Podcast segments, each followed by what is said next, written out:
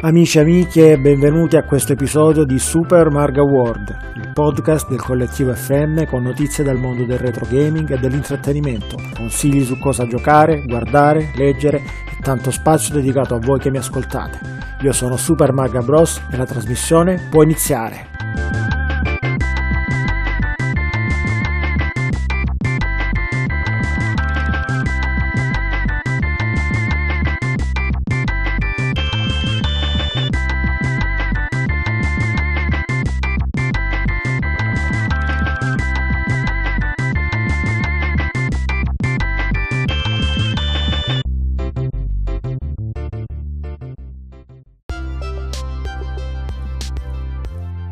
E apriamo questo sesto episodio del podcast con la notizia dell'uscita proprio in questi giorni della riedizione di Virtua Fighter 5, chiamata per l'occasione Ultimate Showdown, che segue direttamente la penultima versione denominata Final Showdown. Vi ricordo che il titolo originale è uscito nel 2010 in versione arcade e nel 2012 per le console dell'epoca, ovvero PlayStation 3 e Xbox 360. La notizia riporta l'uscita come un'esclusiva per PlayStation 4, almeno per il momento, anche se si parla di una possibile versione anche per PC, ma più avanti. La cura di questo remake è affidata al lavoro del team AM2 in combo con il Ryuga Gatoku Studio, ovvero il team responsabile della saga di Yakuza. Questo, secondo me, è il particolare più interessante della notizia, poiché sono pronto a scommettere che, grazie a questa collaborazione, nel roster dei combattenti saranno inseriti anche uno o più personaggi provenienti proprio dall'universo di Yakuza, uno di quegli incontri tra universi che a me piacciono un sacco e che probabilmente contribuirebbe ad aumentare un bel po' il valore del gioco anche in termini di collezionabilità. Altro dettaglio interessante è la possibilità di organizzare lobby e tornei online da un massimo di 16 partecipanti, cosa questa che secondo il mio modesto parere è la feature che riesce a mantenere in vita un genere, quello dei picchiaduro, un po' rimasto imprigionato negli schemi degli arboli. Per quanto mi riguarda, quando si parla di picchiaduro uno contro uno, è sempre più divertente affrontare anche il più scarso degli avversari umani, che la più forte sviluppata delle,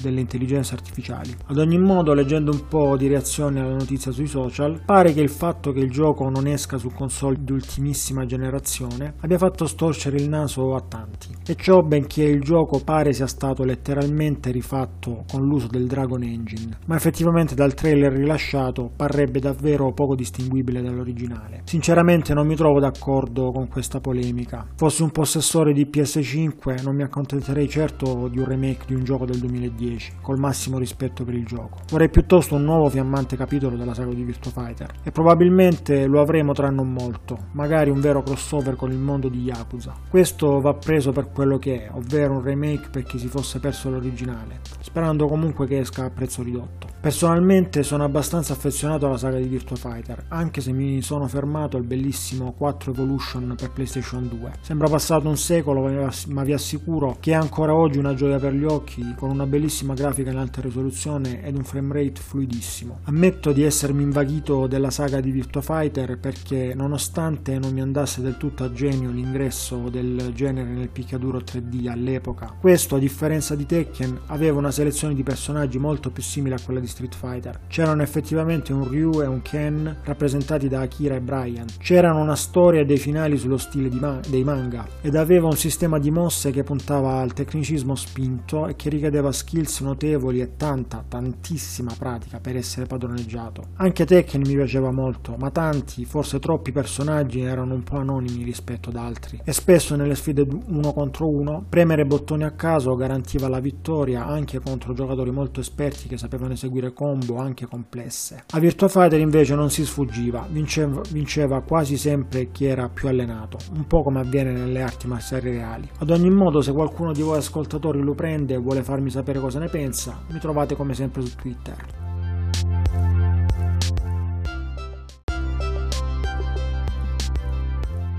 L'altra notizia forte della settimana è una nuova serie animata prodotta da HBO Max e più precisamente una serie animata basata su una proprietà intellettuale che, in tutta onestà, consideravo sul serio non dimenticata ma morta e sepolta. La serie animata di nuova produzione in questione è quella sugli Scorpions. Se questo nome non vi dice niente, è probabile che abbiate meno di 30 anni, ma se andate per i 40 come il sottoscritto, non potete assolutamente dimenticare quelle fantastiche e spesso rarissime figurine collezionabili di quegli strani personaggi simpaticamente orridi e sbucati nelle nostre edicole apparentemente dal nulla. Il prodotto originale arriva sul mercato americano nel 1985 con il nome di Garbage Pail Kids ovvero i ragazzi della spazzatura, come caricature delle più famose bambole Cabbage Patch Kids, tipo i ragazzi del cavolfiore, commercializzati in Italia come le bambole del campo incantato. Vabbè, lasciamo stare.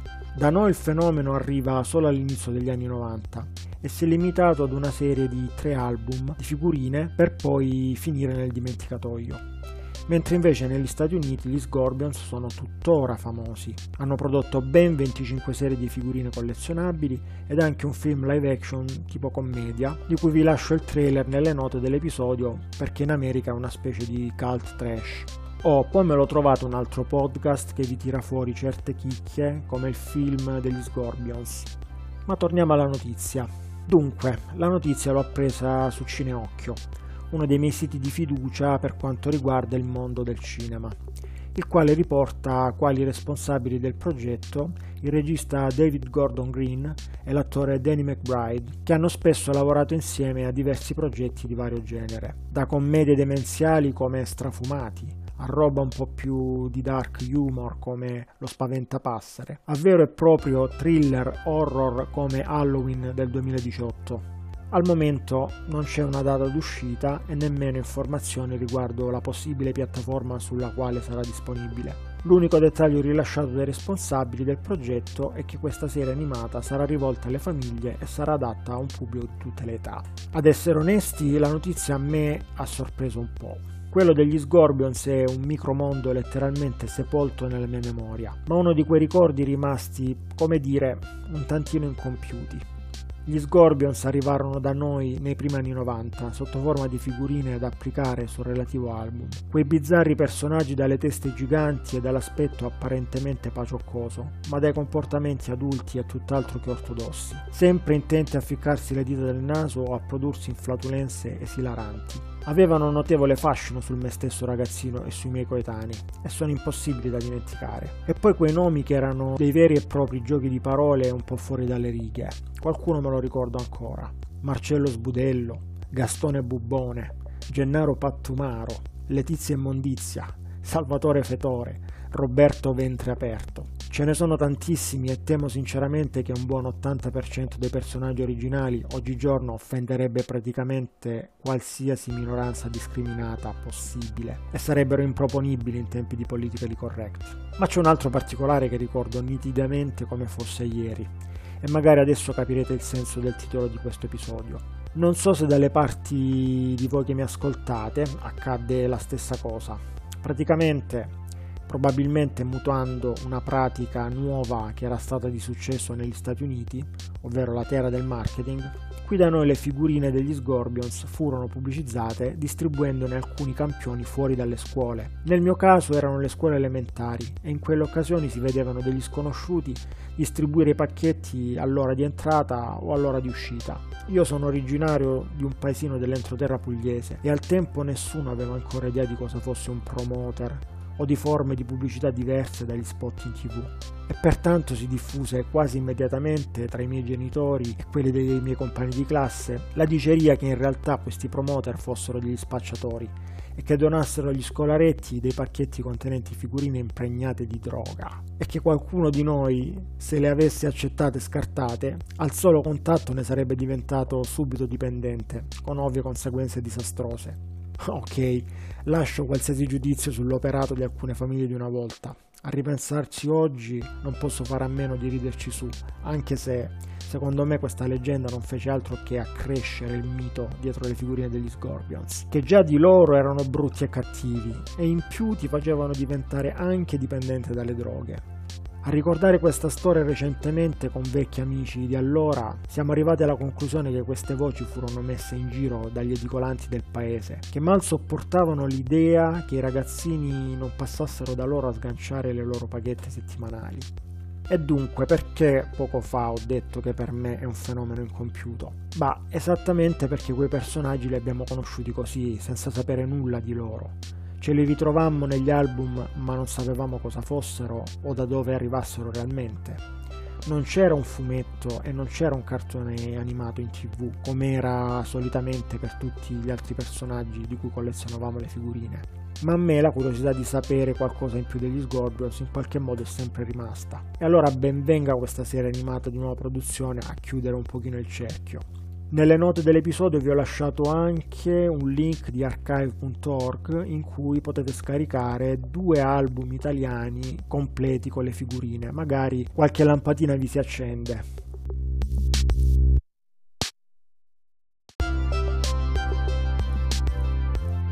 E purtroppo l'ultima notizia selezionata per questa settimana è una notizia alquanto triste. Ci ha da poco lasciati Benoît Socal, fumettista belga piuttosto noto anche ai videogiocatori di tutto il pianeta per il suo contributo al mondo dei videogiochi ed in particolare al genere delle avventure grafiche, grazie alla sua collaborazione con Microids, l'azienda francese che ho già menzionato varie volte nel podcast a proposito di flashback. E dunque, a quanto si apprende dai media che hanno riportato la notizia, Benoît Socal si è spento all'età di 66 anni a causa di un'insufficienza cardiaca. Il grande contributo di Benoît Socal alle avventure grafiche, dicevamo, non si può iniziare non citando un gioiello come Amerzone, l'avventura del 99 uscita per PC e PlayStation 1 dall'atmosfera molto, come dire, coloniale. Uno di quei prodotti che al giorno d'oggi subirebbe tranquillamente la mannaia della censura del politicamente corretto, di chi rinnega, a torto o a ragione, non sta a me giudicarlo, qualsiasi forma di narrazione sulla storia dei colonialismi. Un'avventura che ci porterà a viaggiare nei panni di un giornalista della Bretagna, nel nord-est della Francia, fino alla foresta di un immaginario paese tropicale chiamato appunto Amerzon, probabilmente una storpiatura francofona di Amazzonia, sulle tracce delle ricerche fatte dall'esploratore Alexandre Valenbois e delle sue scoperte su un misterioso uovo di uccello bianco. Amerzon arriva in un periodo in cui le avventure grafiche sono già ampiamente sul viale del tramonto e pertanto tenta di rinnovare il genere con uno stile grafico finora poco adottato in questo tipo di giochi, ovvero con personaggi poligonali che si muovono in uno spazio 3D dai fondali pre-renderizzati ed interamente disegnati da Benoit Socal, una visuale in prima persona sullo stile di Myst o Atlantis e vari quick time event in cui bisognava premere un pulsante d'azione al momento giusto. Pur con dati di vendita non certo straordinari, nel suo piccolo Amerzon è ricordato soprattutto dai PCisti come una piacevole avventura, con una bella storia ed un ottimo doppiaggio in italiano quasi cinematografico. Molti giocatori italiani lo ricorderanno anche e soprattutto perché venne regalato dalla rivista Giochi per il mio computer. E nel momento in cui sto registrando, la versione digitale di Amerzon è in offerta su Steam a 49 centesimi e dal solito vi lascio il link nelle note dell'episodio.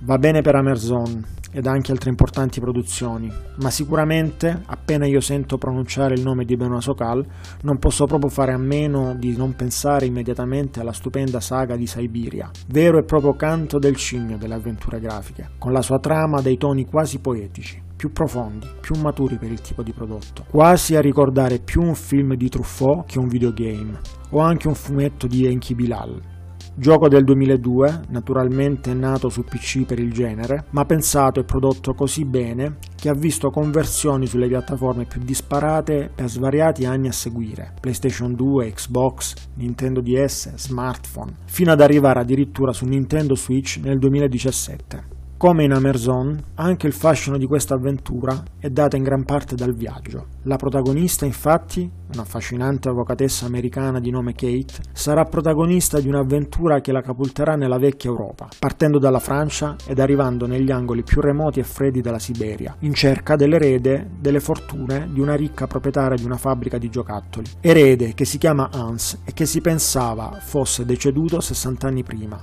ma che si scopre invece essere vivo e per qualche misterioso motivo lontano. Durante il viaggio verso le fredde e desolate lande siberiane, Kate interagirà con personaggi complessi e parlerà con molte persone che hanno conosciuto Hans e dagli articolati dialoghi la protagonista sarà sempre più incuriosita dal ritratto che emerge dall'idiot savant che pur essendo considerato da tutti uno stupido, sin da piccolo non aveva mai mancato di stupire tutta la cittadina francese di cui era originario lui e la sua famiglia con le sue incredibili creazioni meccaniche. Ed è proprio una di queste creazioni meccaniche, il simpatico Automos Car, che accompagnerà la protagonista protagonista e le fornirà un grande aiuto nello svolgimento delle ricerche e nella soluzione dell'avventura. In Siberia la mano di Benoît Socal si vede tanto soprattutto nella grafica e nella cura di alcuni dettagli. Come per Amerzon, anche qui i fondali sono stati interamente disegnati da lui e nella direzione artistica si nota una particolare cura nella cinematografia di alcuni momenti di gioco, come ad esempio nelle animazioni con cui la protagonista raccoglie gli oggetti ed interagisce con alcuni marchingegni, tutti elementi visualizzati in tempo reale e non più solo accennati come era stato in passato con la maggior parte delle avventure grafiche. Di Siberia esistono un secondo e un terzo capitolo usciti rispettivamente nel 2004 e nel 2017. È un capitolo prequel tuttora in fase di sviluppo che sarebbe dovuto uscire proprio nel 2021, ma temo che purtroppo, nella migliore delle ipotesi, possa essere posticipato a causa della scomparsa di Sokal, in quanto tra i principali responsabili della produzione. Dal mio punto di vista, se siete amanti del genere punta e clicca, almeno il primo capitolo di Siberia non dovrebbe assolutamente mancare nella vostra ludoteca e anche se non lo siete, penso che varrebbe decisamente la pena di essere giocato. È un'avventura in grado di scaldare letteralmente il cuore, nonostante proprio l'ambientazione del clima piuttosto rigido sia uno degli elementi principali dell'avventura. In essa traspaiono tutta la cura tipica di chi ama il proprio lavoro e potete stare certi che il caro Benoît Socal ci mettesse una passione smisurata in quello che faceva. E per questo il mio tributo è tutto. Merci, Monsieur Socal.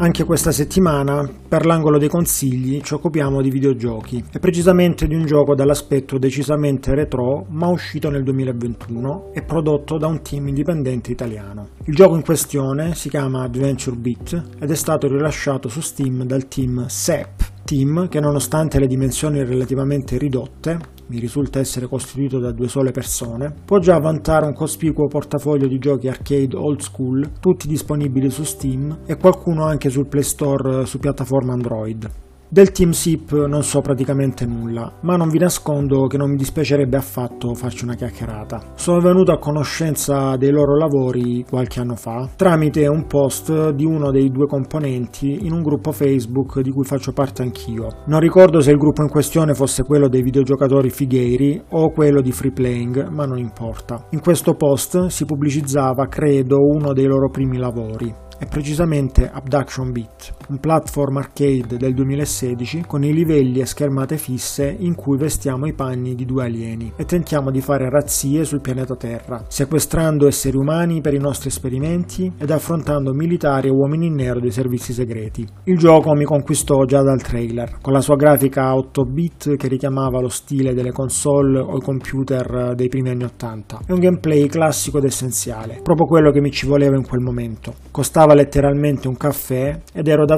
molto curioso di conoscere il lavoro di un team italiano indipendente. Piacevolmente sorpreso da questo simpatico giochino, ho continuato a seguire i lavori di questo team. Nella mia libreria Steam possiedo diversi dei loro titoli, ma finora ho giocato e completato solo questo Abduction Beat del 2016 e naturalmente anche Adventure Beat di cui vi parlo oggi, che ho invece giocato e completato solo recentemente. E dunque Adventure Beat arriva su Steam lo scorso gennaio. Anche questo, come Abduction Beat, è un platform arcade a schermate fisse dal gameplay essenziale. Si inizia un livello, si trova all'uscita cercando di evitare trappole e nemici e si passa al livello successivo. Uno schema davvero semplice che in alcuni elementi richiama classici come Bubble Bubble o Ice Climber, ma capace di catturare immediatamente e creare dipendenza in pochi minuti di gioco. Il tema di gioco ricorda un po' quello di Montezuma Revenge o del più recente La Mulana. I protagonisti sono infatti due esploratori,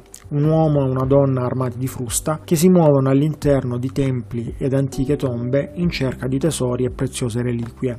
I nemici sono vari, pipistrelli, serpenti, rane, mummie, uomini anfibio, fantasmi, ma ci sono anche nemici umani, o almeno a me appaiono come tali, come ad esempio un tipo con la coppola armato di rupara che può vagamente ricordare un pastore dei tempi che furono. Tutti i nemici hanno bisogno di tre colpi per essere immobilizzati dalla frusta e bisogna anche darsi una mossa e farli fuori del tutto toccandoli, altrimenti si liberano e possono nuocere nuovamente. Eliminare determinati nemici in alcuni livelli è necessario poiché alcuni di essi sbloccano direttamente l'uscita oppure fanno apparire alcuni item a loro volta necessari per sbloccare l'uscita e passare al livello successivo. A proposito di item da raccogliere, ce ne sono un bel po' e quasi mai gli stessi per ogni livello. Teschi, mappe, stelle, diamanti, tesori vari. In alcuni casi anche una vera e propria chiave per aprire la porta d'uscita. Il gioco è suddiviso in livelli di difficoltà crescente man mano sbloccabili. A sua volta ogni livello di difficoltà sarà suddiviso in sottolivelli a gruppi di tre. Ogni tre livelli superati ci sarà un livello bonus in cui dovremo solo raccogliere il maggior numero di monete possibile entro lo scadere di un timer. Si inizia con il livello di difficoltà Novice e completandolo con un discreto numero di tesori sarà possibile man mano sbloccare il Beginner, Adventurer, Explorer, Archaeologist e così via.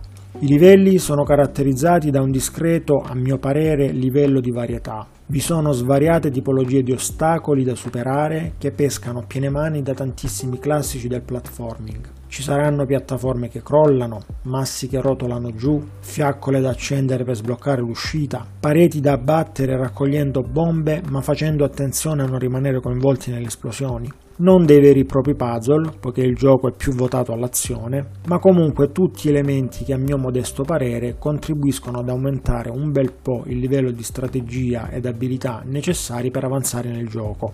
Il livello di difficoltà è abbastanza alto già nella parte finale del primo livello di difficoltà ed aumenta notevolmente con l'avanzare del gioco. Inoltre si nota che i programmatori hanno voluto dare davvero un'impronta old school al gioco, inserendo vite continue limitati. Sarà pertanto necessario allenarsi parecchio per raggiungere la fine del gioco. Sull'aspetto grafico non c'è molto da dire. È un gioco che punta all'essenza del divertimento e si fa giustamente un baffo dei giochi di ultima generazione. È un gioco che potrebbe girare senza problemi su NES, anche se la palette di colori è leggermente più viva, ma a me più che al NES ha fatto pensare più ad un gioco per MSX2. Quello che mi ha colpito maggiormente del lavoro del team SEP è proprio il livello di sfida alto, che stimola e mantiene incollato al gioco fino al raggiungimento della sua fine. Nonostante si muoia parecchio, non si viene mai davvero colti dalla frustrazione e dalla voglia di abbandonare il gioco.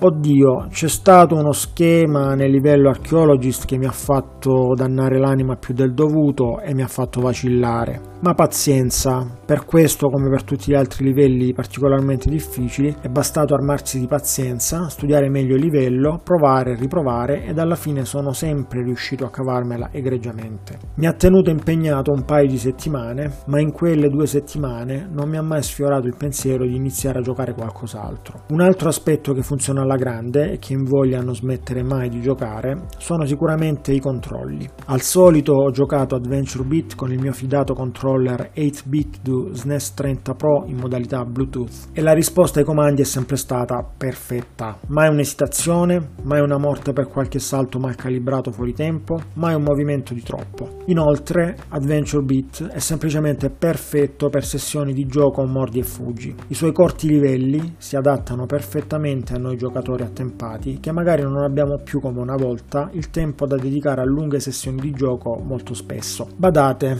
io vorrei sul serio che il mercato dei giochi indie si popolasse ancora maggiormente di titoli gradevoli come questo.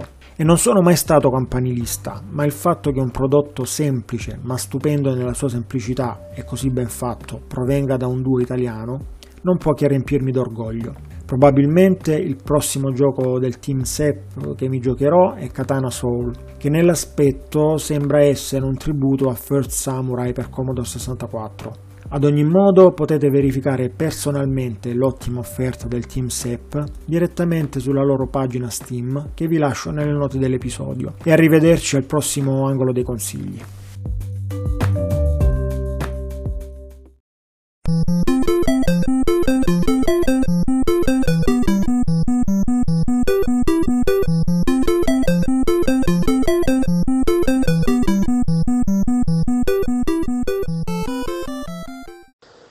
Ciao Marga Bros, qui WAC84. Allora, innanzitutto complimenti per il podcast. Come sai, sono da sempre un appassionato di giochi di corsi arcade, sono un grande appassionato di auto e quindi in sala giochi mi è sempre piaciuto utilizzare eh, quest- giocare a questi giochi soprattutto per provare auto che per un motivo o per l'altro non potevo permettermi o erano versioni speciali naturalmente fantastici i, i, più grandi e con le migliori grafiche sono quelli che ho sempre prediletto, anche se di grafica forse non si può parlare, comunque ad ogni modo eh, il mio preferito è sempre stato Segarelli, riguardarlo oggi effettivamente la grafica è quello che è, però all'epoca mi ricordo era straordinario ancora oggi lo vorrei a casa mia. Volevo chiedere quali tra quelli più famosi sono stati convertiti meglio e quali peggio per i computer e le console da casa. Un grande saluto alla community e in bocca al lupo per il podcast.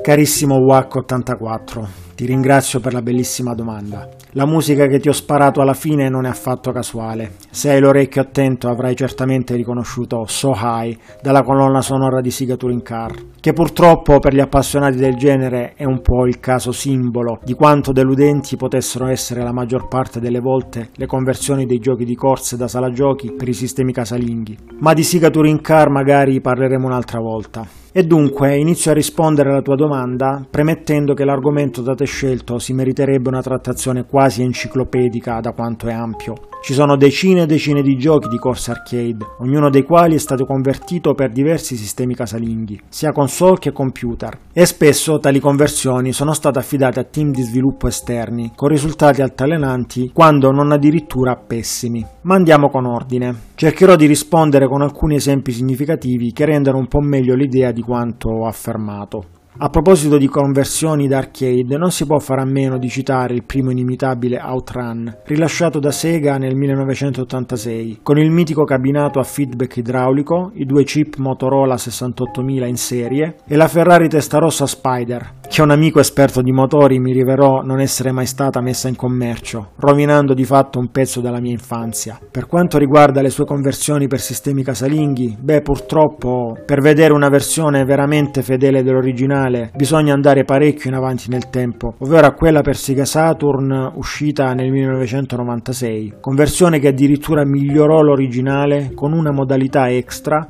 che faceva girare il gioco a 60 frames per secondo, un vero tripudio di colori e fluidità che personalmente non mi stancherò mai di ammirare. Ma per quanto mi riguarda, seppur stupenda, la versione per Saturn per me non conta, perché il salto tecnologico tra il 1986 e il 96 è troppo grande. Troppo facile fare bene una buona versione di Outrun su una console su cui già girava Wipeout. Tralascio le versioni di Outrun per computer quasi tutte fatte da US Gold, così come quelle per console 8 bit di casa Sega. Erano spesso fatte in fretta e furia e in alcuni casi letteralmente coi piedi. Tranne quella per MS DOS del 1990, che invece secondo me si difendeva bene. E tra l'altro è stato uno dei primi videogiochi che ho posseduto. Invece quella del 1991 per Sega Mega Drive si poteva considerare molto più che decente, abbastanza completa nell'impianto di gioco, anche se un po' carente nei colori rispetto agli standard Sega, e con musiche davvero ben eseguite dai chip audio del Mega Drive. Pur con tutti i suoi limiti, probabilmente si può considerare tranquillamente uno dei migliori racing arcade per la generazione di console a 16 bit insieme ad F0 per Super Nintendo.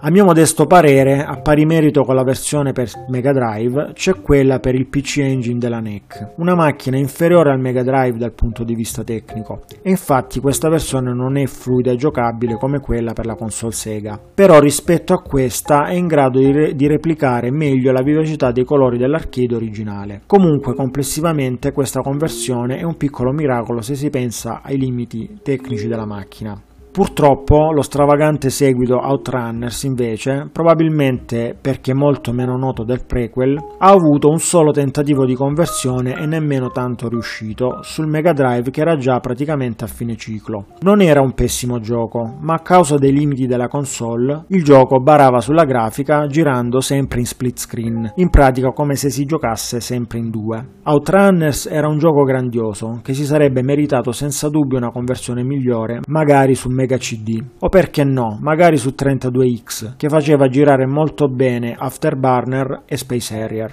Ed io mi schiero dalla parte di quelli youtuber famosi come l'americano Sega Lord X che tuttora ne richiedono un remake nella collana Sega Aegis. Restando ancora in casa Sega, che poi è senza ombra di dubbio la regina dei giochi di corsa arcade, mi viene in mente un percorso simile ad Outrun per Virtua Racing, il primo grande racing arcade di Sega con grafica poligonale minimal uscito nel 1992 su scheda Model 1. Ancora oggi mi domando come sia possibile che un gioco con quella grafica uscisse lo stesso anno che i gamers di tutto il mondo sbavavano su Street Fighter 2 del Super Nintendo. Due anni dopo uscivano quasi in contemporanea le due conversioni casalinghe, quella per Mega Drive e quella per 32X, ma nessuna delle due era appena lontanamente paragonabile per grandezza all'originale arcade. Molto meglio la versione per Sega Saturn del 1995, che proponeva una versione davvero molto simile all'arcade, con una grafica solida, massiccia e pochi tagli al frame rate. Ma come per Outrun, per arrivare all'Arcade Perfect sarà necessario un salto tecnologico notevole e si dovrà arrivare all'ottima versione per PlayStation 2 nel 2006 circa e infine a quel gioiello assoluto che è la release per Nintendo Switch del 2018. La conversione di Daytona USA è invece una ferita mai del tutto rimarginata per i possessori di Sega Saturn. Questa versione fu uno dei primi titoli per la console e purtroppo si percepisce tutta l'inesperienza dei programmatori con questa macchina, poiché quel gioco fu una grande delusione per chi lo comprò con la promessa di poter replicare a casa la grandezza del cabinato originale. Sega ci riprovò con una seconda versione di Daytona USA, denominata Championship Circuit, che tentava di rimediare al pasticcio della prima, abbassando notevolmente le pretese grafiche, ma aumentando opzioni di gioco, macchine e circuiti. Di Daytona USA ricordo invece una discreta conversione per PC, passata decisamente in sordina rispetto a quella per console. E passiamo invece a quella che secondo me è la regina di tutte le conversioni di grandi racing arcade per console casalinghe. E mi riferisco alla stupenda versione per Sega Saturn proprio del tuo gioco di corsa arcade preferito. Siga Rally Championship non ha certo bisogno di presentazioni. È un gioco del 1995, uno dei primi a girare su scheda Model 2 e come Daytona anche questo è un tripudio di colori e grafica high-res a 60 frame per secondo costanti ma in Segarelli il successo si giocava su un modello di guida improntato al divertimento puro, fatto di curve in derapata, rimbalzi e sorpassi sul filo di lana. Una vera gioia da vedere e da giocare. Quando viene annunciata la conversione di Segarelli per Saturn, non è stata ancora smaltita del tutto la delusione per Daytona. Pertanto nessuno si aspettava un miracolo alla sua effettiva uscita nel 1996 ma invece, come tutti sappiamo, il miracolo ci fu. Nonostante la risoluzione scalata e alcuni frame sacrificati, la versione per Saturn riesce sul serio a realizzare il sogno di avere un gioco da sala in casa. I colori sono vivissimi, La fluidità è sorprendente e guidare la nostra amata Lancia Delta Martini Racing è sempre emozionante anche con il controller. E se a questo poi ci aggiungevi anche il volante della Siga, il mitico Arcade Racer Joystick, Sigarelli a casa diventava un'esperienza unica. Per quanto mi riguarda è la migliore conversione d'arcade, soprattutto alla luce del fatto che tra questa e l'originale non c'è stato alcun salto tecnologico e nonostante il Saturn fosse molto meno potente della scheda arcade Model 2. Probabilmente in questa classifica improvvisata Sigarelli si gioca il podio con quello che invece è stato il rivale di Daytona USA nella console war contro PlayStation, ovvero Ridge Racer, rivale che, come sappiamo tutti, stravinse il confronto sia tecnicamente che commercialmente.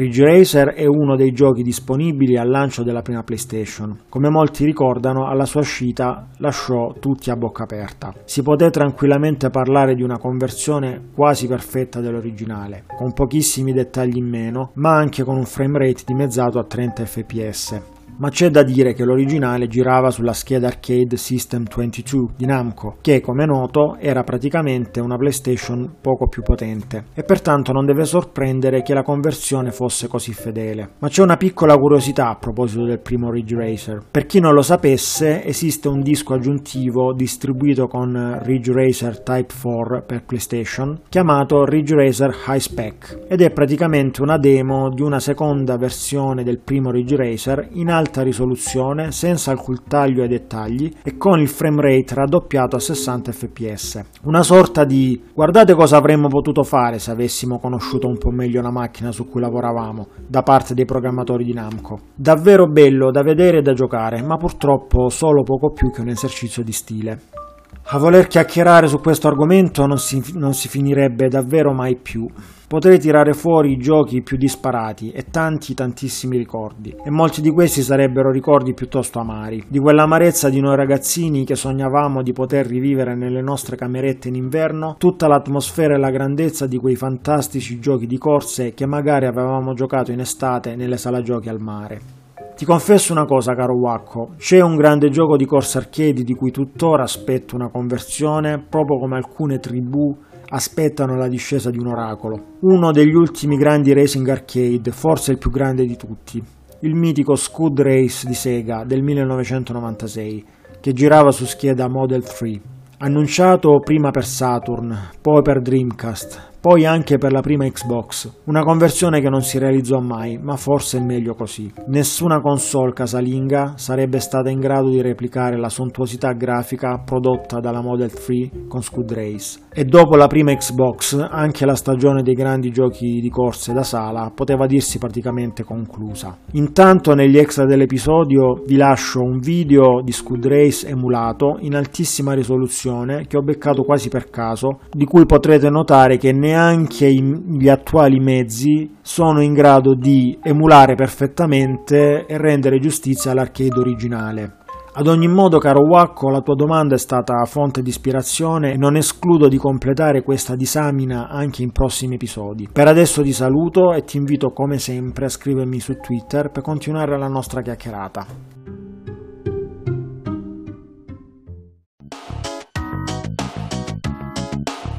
Bene amici, siamo giunti alla conclusione di questo episodio. Vi ricordo che nelle note troverete link e riferimenti agli argomenti trattati, così come i miei contatti per domande, osservazioni e scambiare delle opinioni. Vi ricordo che potete trovarmi su Twitter come chiocciola supermargabros. Scrivetemi pure, vi risponderò con molto piacere e se il podcast vi è piaciuto abbonatevi al feed e lasciate una bella recensione su iTunes. Io sono Super Marga Bros e questo è Super Marga World. A risentirci alla prossima settimana per un nuovo episodio con altre news consigo.